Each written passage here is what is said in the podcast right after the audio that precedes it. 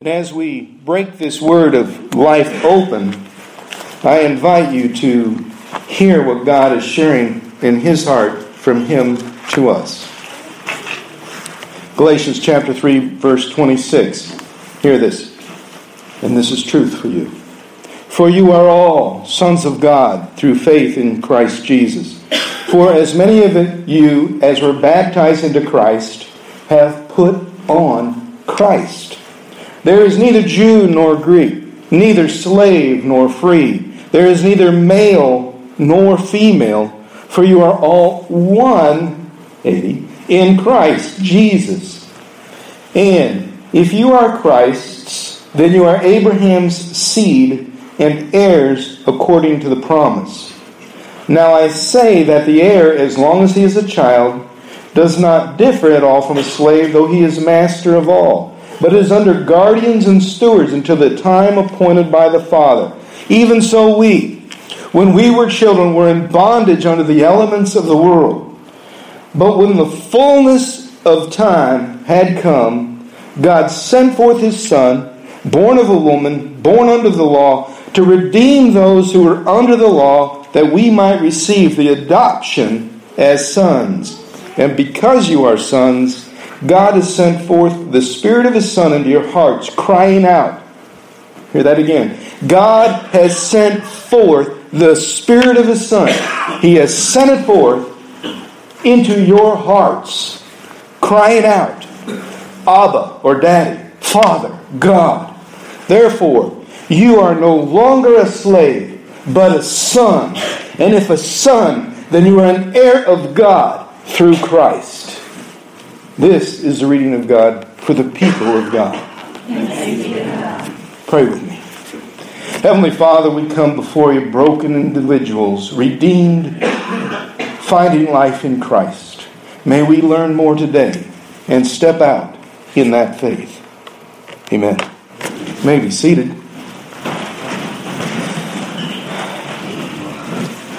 It's a challenge for a Christian, new, old, young, long term, doesn't matter, to understand what God does through us when we begin to think that we're just a person.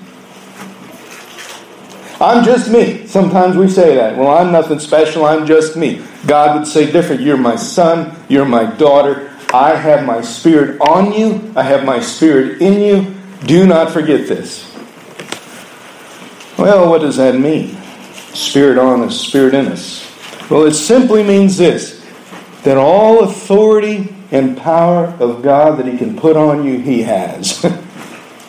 that you have the ability. We're going to look at a verse in Peter here in a little bit, in First Peter, that really, really transforms the way I look at this walk of faith.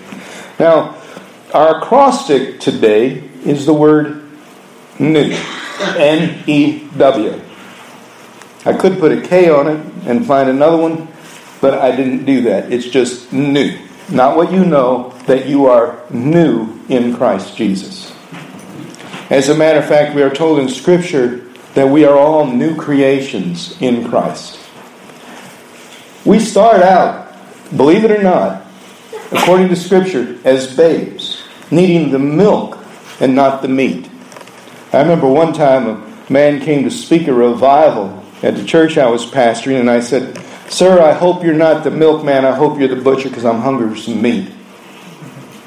But the milk is learning that prayer in Scripture, Bible reading, if you will, are basic fundamentals of the faith. Praying for one another, lifting one another up, praising God, worshiping. These are basic fundamental things. This is the milk. This is finding out that you aren't who you were before and you are now something brand new. However, this brand new thing is like a brand new baby.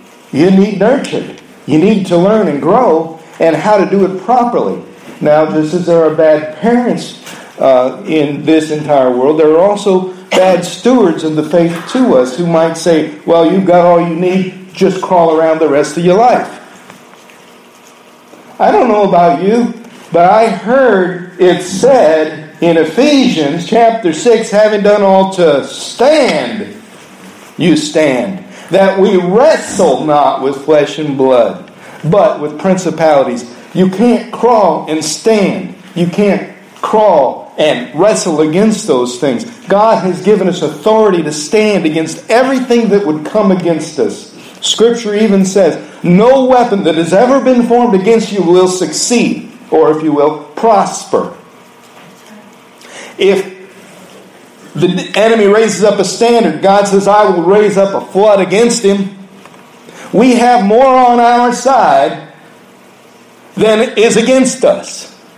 Now you might say, but you don't understand. A third of the angels fell from glory, and there are all, all those demons and stuff around. And yeah, but there's two thirds on our side. You see, there's more for us than be against us. But what happens is we think we're alone in this battle. And this is the first thing we need to learn as a newborn Christian, and as we continue to go and be reminded constantly, we need each other. Sometimes we have to ask for help. Sometimes we need accountability, someone to help us to do that. Sometimes it's a call in the night or a visit from a friend. And all of a sudden, things change. This is important. But this is part of the new creation, which is the end in the word new, new creation. That we are being recreated into the image of Christ. It says in Scripture from one level of glory to the next that we continue to ascend. You may have heard me use the word teleos or telos. It means the level of maturity that you are able to reach right now. It's a maturation process. Now, hopefully, you understand that when you mature, you don't just hit a level and plateau forever. If that's the case, then our rite of passage was tying our shoes. and I think beyond that, we went to school and began to learn how to read and write, and no one had to read to us or write for us after that. So there was another level of maturation there. We were getting grown up. So it is in the Christian faith. We start with basic fundamentals show up and be around believers, pray for the church, pray for those who are in need, support the church, find a way to tell people about what God's doing. Basic stuff. Read the Word of God, the Bible, find a passage or a chapter, or ask somebody where you should read if you're not sure where to start. It's a good thing to do. How else are we going to learn if we don't connect with one another, right? So this newness might be, well, I'm used to doing things by myself. Well, that's okay. You can be used to it. But God has called us into community. When I was in seminary, we had this guy who was really, really big on community. And when he said community, I cringed. I was the only boy in a family of, you know, six sisters and me, and my mother and father. And I was used to doing things by myself. My second oldest sister used to say, when I was playing with my cars and I was making that noise, you know, the truck noises and the car noises, she'd say, We never taught him that. How did he learn that? There was always this, you're different than us type mentality. So I was kind of a loner, a rebel, if you will. Had to be. Well, and that mentality doesn't work in faith real well if you're going to rebel and have that mentality of, I'm going to do this by myself, you're going to be a candle that burns out. And you can't light yourself on fire. Well, let me try that again. You can't light yourself on God's fire. God has to do that, and others fan the flames. Our revival week that we had this week began a fire here, and the fans are flamed, or the flames are fanned. And the fans are now flamed into flames. I'm no longer a fan. I am a fired up believer. And this is important for us as we think about new things, new ways of relating, new ways of talking, new ways of thinking about who we are, and new ways about telling others about God. What can we do to make our church more effective? What can we do to make it better? This last Wednesday was such a blessing. I, I can't even tell you and um, adequately unless you were here. But in this very sanctuary, about 720, 725, the worship team sat down and we said, let's change things up a little. We want to worship better. We want to be better for God. We want to do things to make the service flow better so that we go into the sermon not going, oh, we just had conversation for 20 minutes, now I'm totally tuned out. Instead, we're ready for God to move. And, and they did that because God's heart is on them. And that transformation, that's a good thing. And you'll see that when God gets a hold of us and moves us, that things are a little different, and that's okay. Things aren't like they used to be around here, and God's going, they never were like they used to be.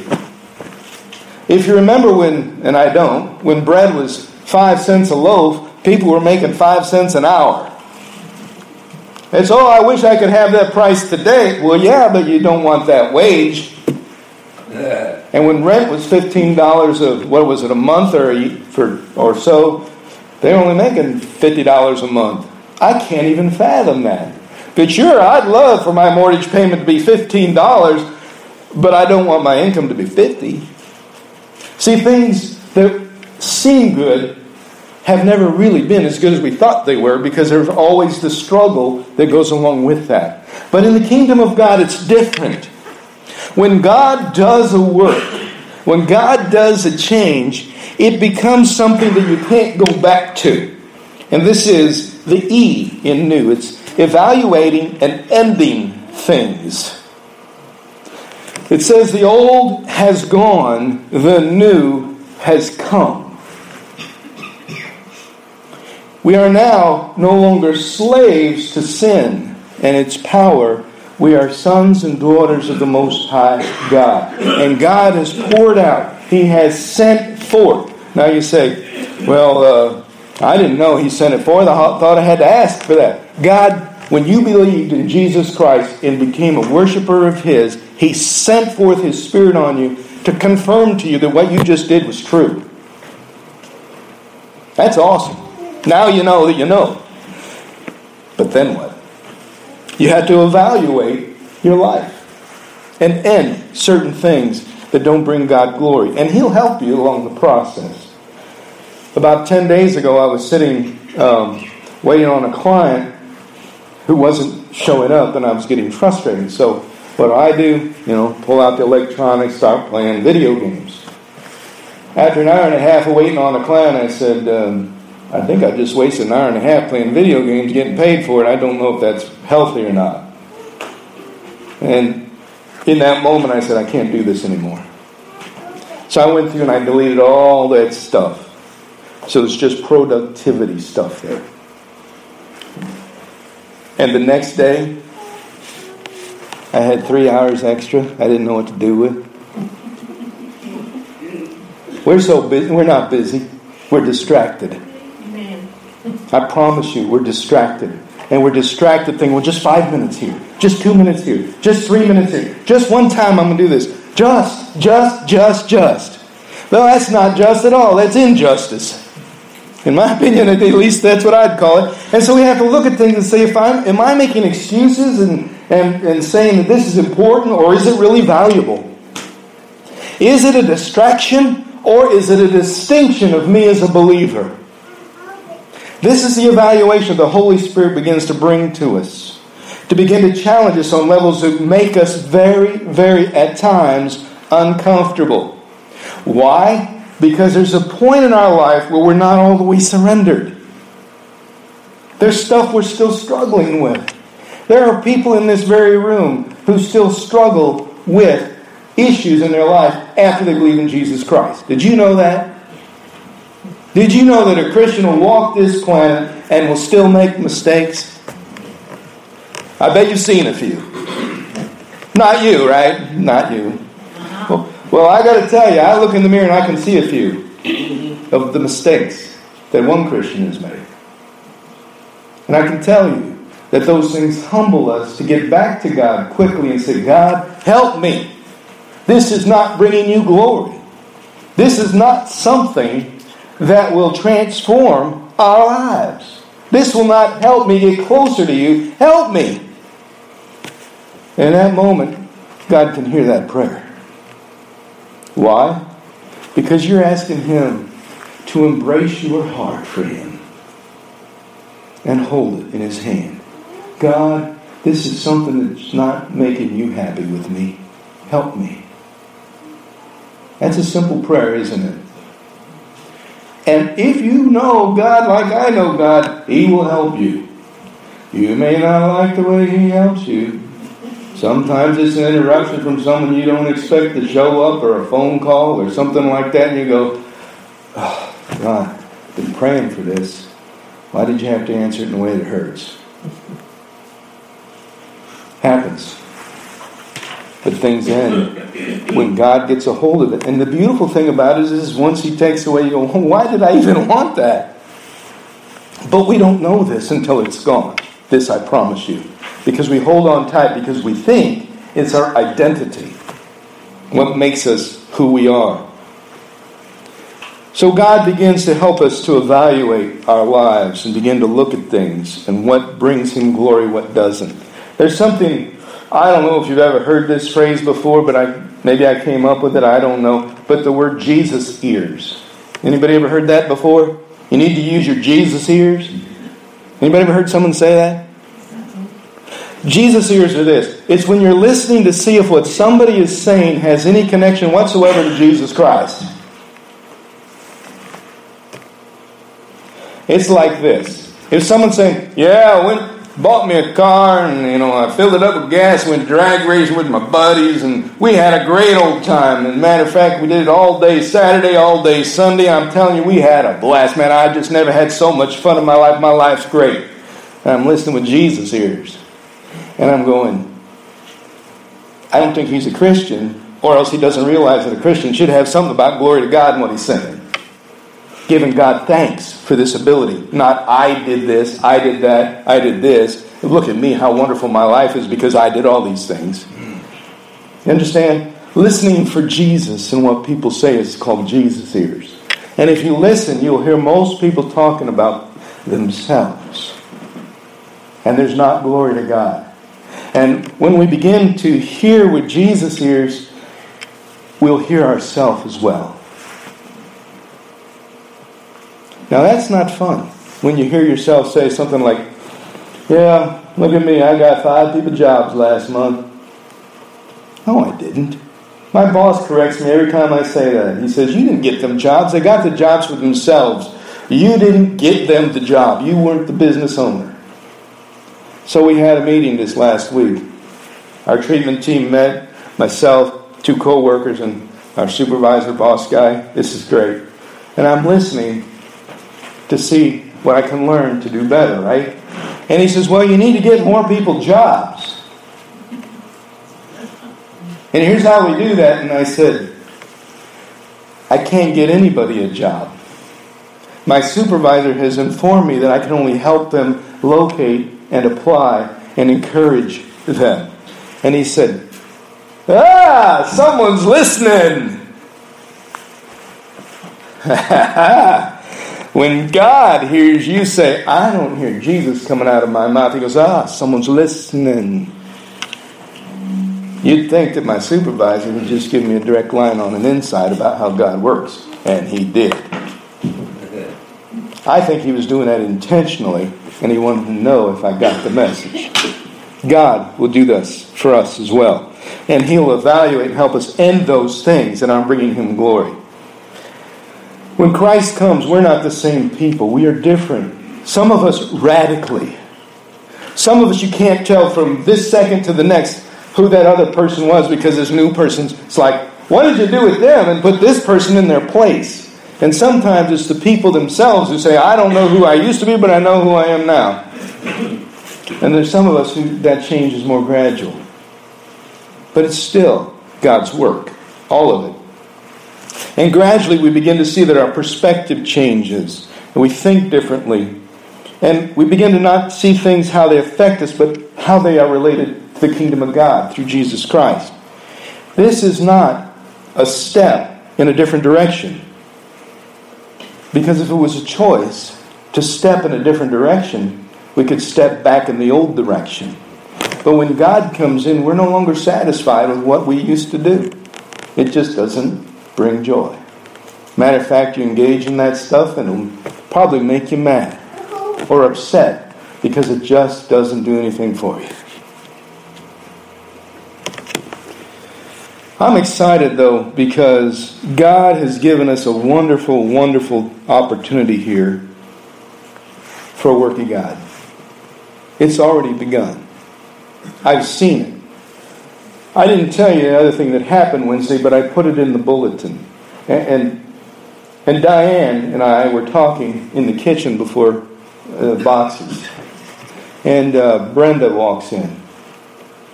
And Brenda, her hands are drawn up like this. and she says, I don't know if I can do this tonight. It really, really hurts. And I can't straighten my hands. And she's like this. You, Diane can tell you.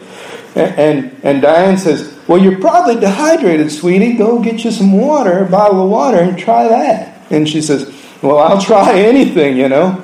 And so she goes and comes back, bottle of water. And, and I said, Can you set that bottle of water down for a second? And I, and I wanted to pray with her. And when this was happening, I felt God nudge and say, I want her. She doesn't really trust me yet. Not Diane, Brenda. It's what I felt God put on my heart. And I said, okay, I'm not sure what that means, but okay, let's go with it. You know, sometimes you go, okay, God, I don't know what you're talking about, let's do it anyway. And that's kind of what happened. She walked back in, I grabbed her hands, they were brutally, almost ice cold. And I was stunned. I said, Boy, your hands are cold. She goes, No, I know, I know. And I grabbed one hand in each and started praying. And and I, I was just going to say, God, you know, take care of her hands, make sure her hands feel better so she can make it through the night, make her, you know, the, the casual prayer, right? This kind of prayer where you go, well, if God doesn't answer it, it's because, you know, maybe I didn't pray it right or I didn't have enough faith. But those words did not come out of my mouth. As soon as I grabbed her hands, I said, God wants to restore you. And I said, no, no, it's your hands, God. It's your, that's what I'm trying to tell him. He says, God wants to restore you. And he's starting right now with your hands to show you that your hands are like your life, and he's going to restore you starting immediately. And I let go of her hands, but as I was praying with her, her hands got on fire, hot. I mean, hot. And they became soft. They were hard when I first grabbed the hold. They became soft and, and tender to the touch. And when I let go, I knew what had happened. Um, and I said, So, how are your hands? She goes like this. All good. And she goes back and does the food pantry. A couple hours later, at the end of the evening, I asked her how her hands are doing. She said, They're fine, they're fine, I'm good. I said, No, you're not good yet. Remember the prayer that God wanted to restore you, and to prove that, He was going to heal your hands that you're next. And she goes, Well, if he can do it, I'm all for it. I'm all for it. And sometimes we say that out of our head. I'm all for whatever God wants, you know, go ahead, God. But heart says, I've got to be willing to follow whatever he says. And, and she was there at that moment. And I grabbed her hand to shake it, and her hand was still very, very warm. You can testify to that. It was amazing. Jerry saw her before and after.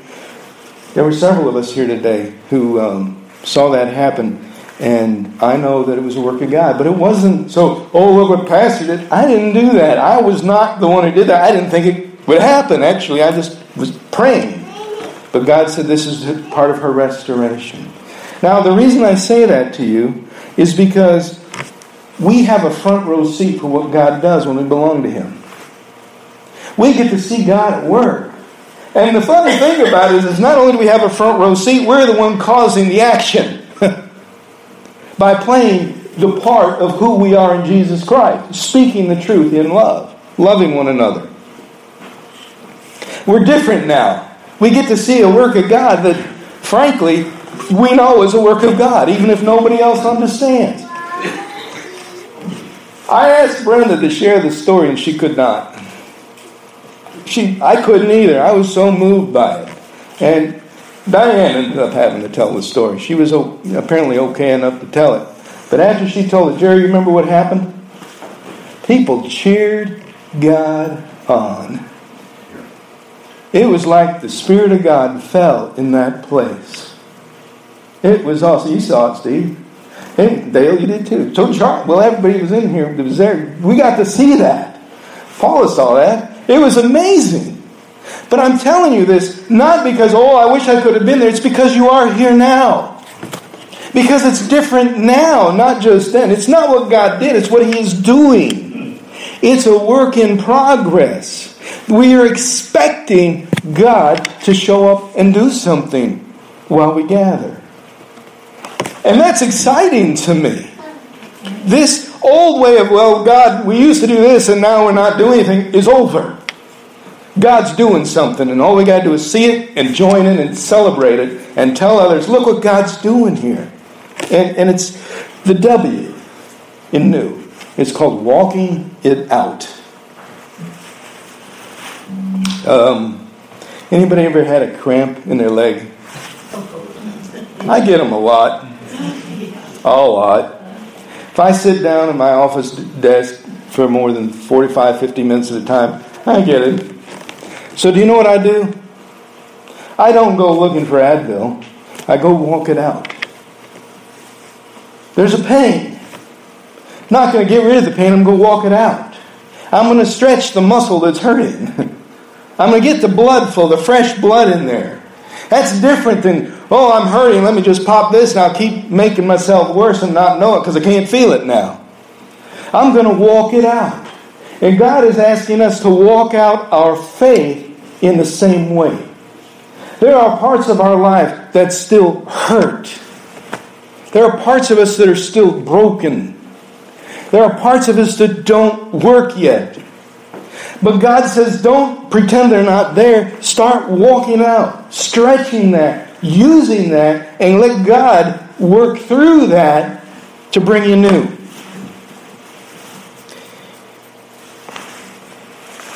In 1 Peter chapter 4, we find these words, and this is this this is like when you when you hear this, if you heard hear it the way I heard it, you'll go, Oh, let me read that for myself. It's in chapter 4, 1 Peter, beginning verse 3. This is the stuff right here.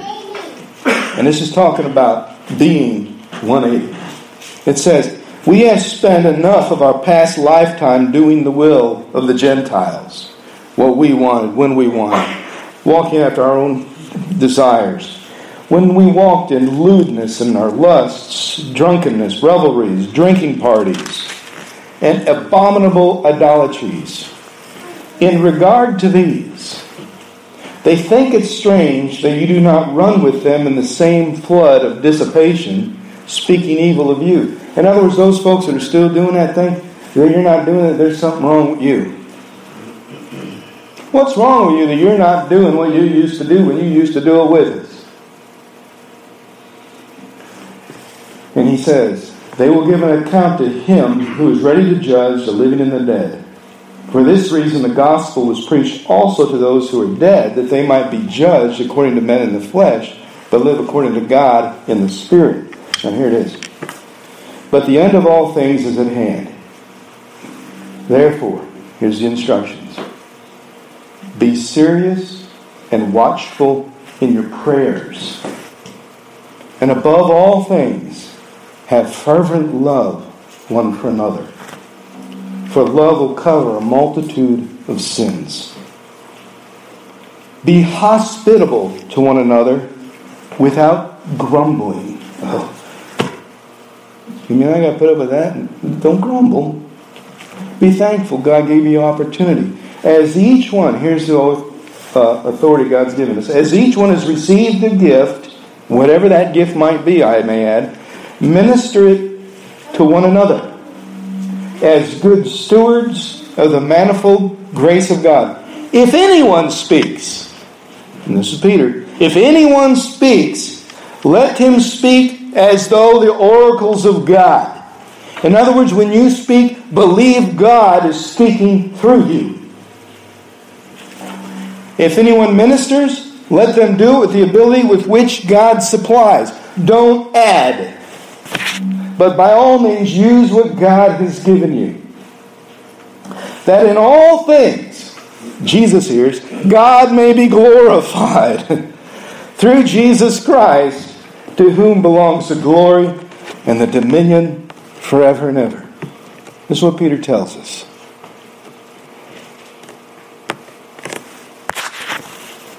There are people who are bold in this world with the faith and some who are not.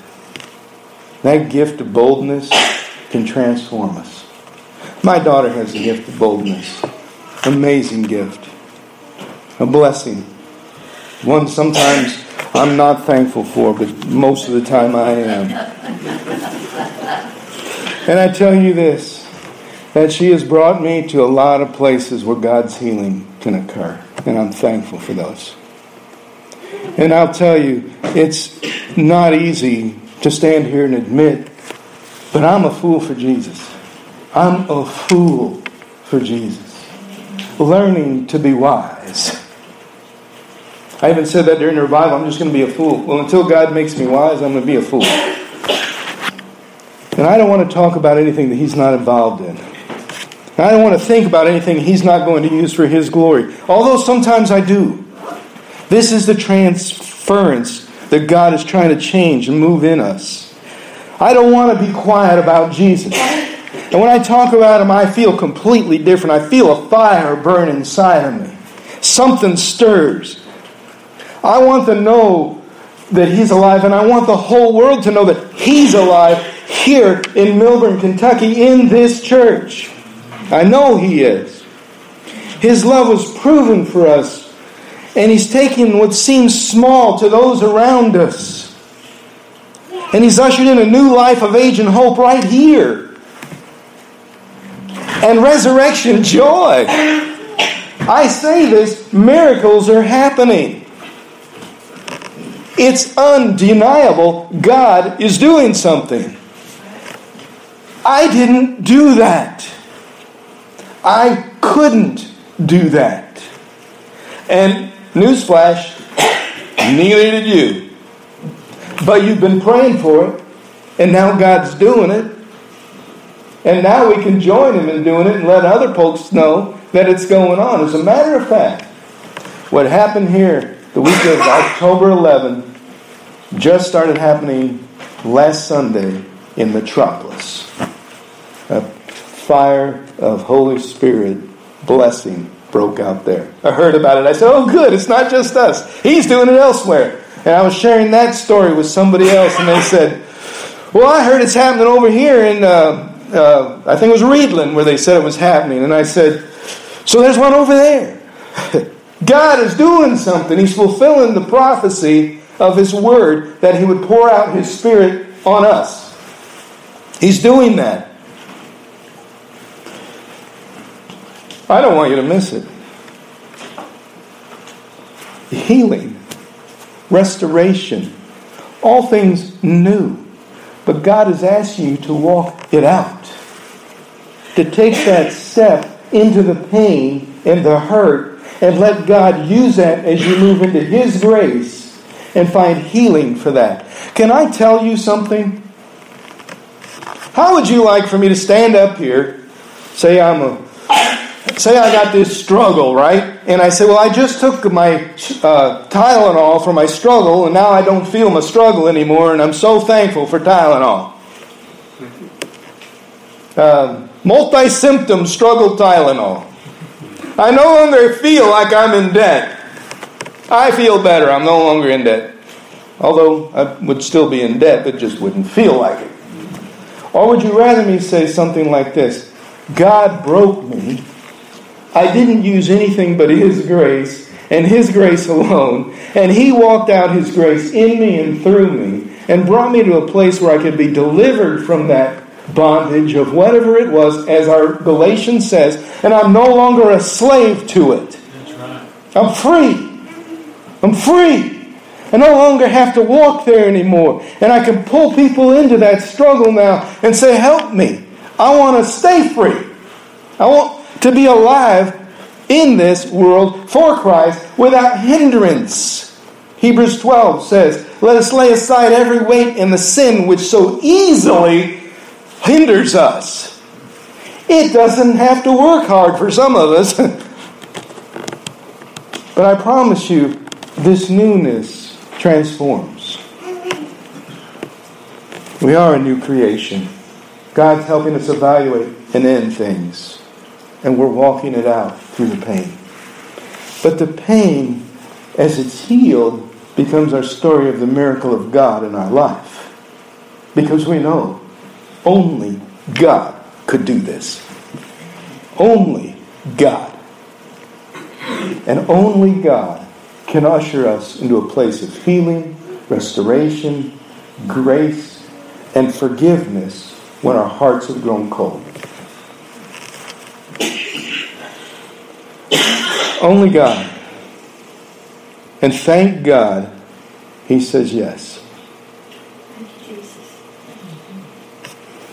And today, we're going to take Holy Communion. And the way we do this is by intention.